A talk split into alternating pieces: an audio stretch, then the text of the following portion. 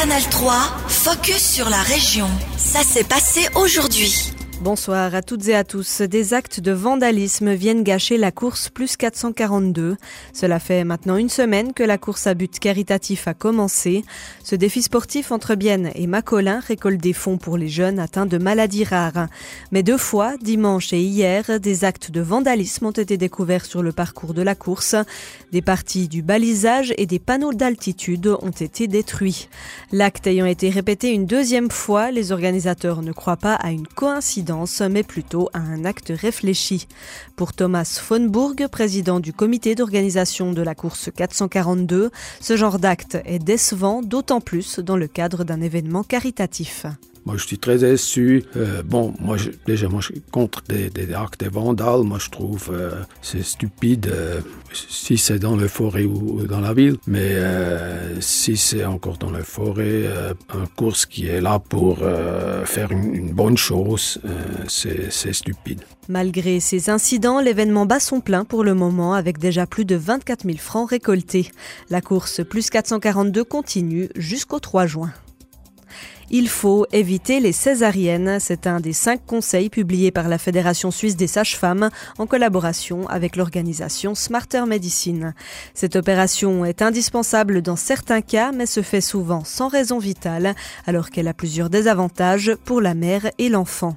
Depuis les années 2010, plusieurs hôpitaux suisses essayent de diminuer le taux de césarienne. Au centre hospitalier de Bienne, par exemple, il est de 23%, un chiffre satisfaisant en comparaison nationale. Car en Suisse, environ 32% des naissances se font par césarienne. Certains établissements vont même jusqu'à 50%. Comment l'expliquer? Jérôme Matisse, médecin-chef en gynécologie et obstétrique au CHB. On a parfois une disponibilité médicale qui n'est pas euh, forcément toujours 24 heures sur 24, ce qui va nous faire faire des césariennes parfois dans, dans les jours ouvrables ou peut-être dans les heures ouvrables, parce qu'un médecin euh, individuel ne peut pas travailler 24 heures sur 24, 7 jours sur 7 toute l'année. Ça veut dire que s'il suit une patiente au bout d'un moment, peut-être qu'il y a aussi certaines césariennes qui sont faites pour des raisons euh, organisationnelles. Et là, probablement qu'on pourrait travailler à le diminuer si on, on travaille probablement un peu plus en équipe. Nous, ici au centre hospitalier, on a une équipe 24 sur 24 qui s'occupe de, la salle d'accouchement et ça nous permet en fait de ne pas faire des césariennes si quelqu'un doit partir à la maison.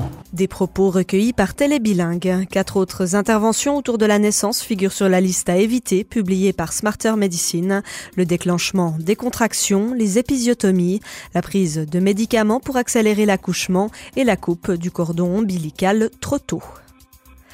Plusieurs piscines de la région ouvrent ce week-end et elles font face à un défi de taille, le manque de personnel.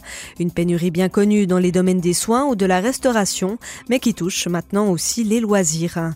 Les gardes-bains manquent à l'appel dans la région.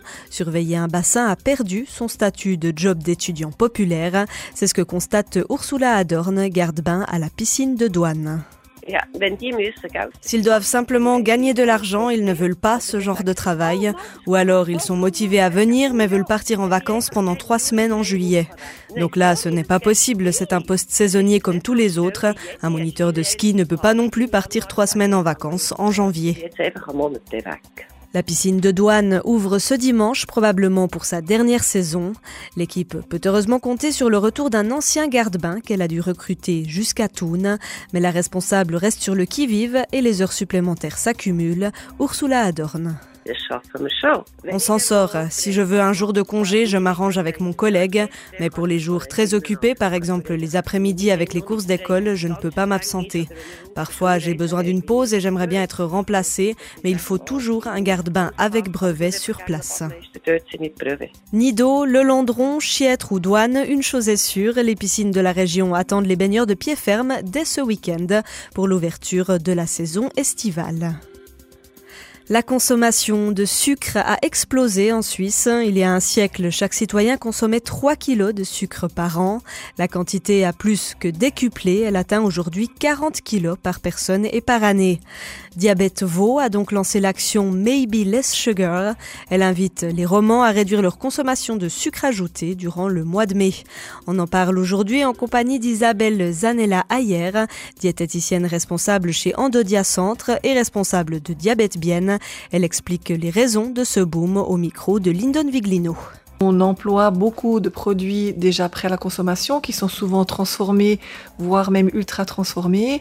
Et ça va euh, impliquer souvent une présence de sucre qui n'était pas forcément euh, ouais, attendu. Ou si vous le faisiez vous-même à la maison, vous metteriez vous-même pas de sucre dedans. Parce qu'il y a bien sûr plein plein de côtés positifs au niveau industriel pour employer du sucre dans, dans les produits prêts à la consommation. Comment faire justement quand on fait ses achats dans une grande surface pour savoir est-ce qu'on peut se permettre ceci ou cela Vous l'avez dit, don sucre, c'est pas forcément que le mauvais sucre entre guillemets. Comment on peut faire? Alors le plus simple, moi je conseille de comparer de produits. Je pense qu'avec une comparaison, ça permettra vraiment de pouvoir se dire lequel des deux est, on va dire, entre guillemets, meilleur ou pas. Vous avez bien sûr des applications, hein, ça c'est clair, il y a beaucoup d'applications qui sont, qui sont dédiées à, ce genre de choses, mais là aussi, il faut se méfier. Est-ce que c'est une application où tout le monde peut mettre un petit peu, entre guillemets, n'importe quoi? Est-ce que c'est vraiment certifié? C'est assez complexe. Alors, un exemple typique, vous prenez un yogourt. Quand vous parlez de yogourt, vous-même peut-être vous pensez à yogourt au mocha ou framboise ou euh, aux pépites de chocolat. Moi, vous me dites yogourt, moi je vois le yogourt nature.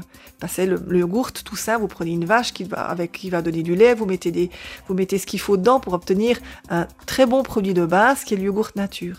Donc vous prenez dans votre magasin votre yogourt nature, vous prenez après votre yogourt peut-être euh, aux pépites de chocolat à côté et vous comparez les deux produits. Et là, ça va tout de suite tout de suite être clair lequel des deux a plus ou moins de sucre. C'était Isabelle Zanella Ayer, diététicienne responsable chez Endodia Centre et responsable de Diabète Bien. Retrouvez son interview complète sur notre site ajour.ch. Canal 3, focus sur la région. Aussi disponible en podcast sur Spotify et Apple Podcast.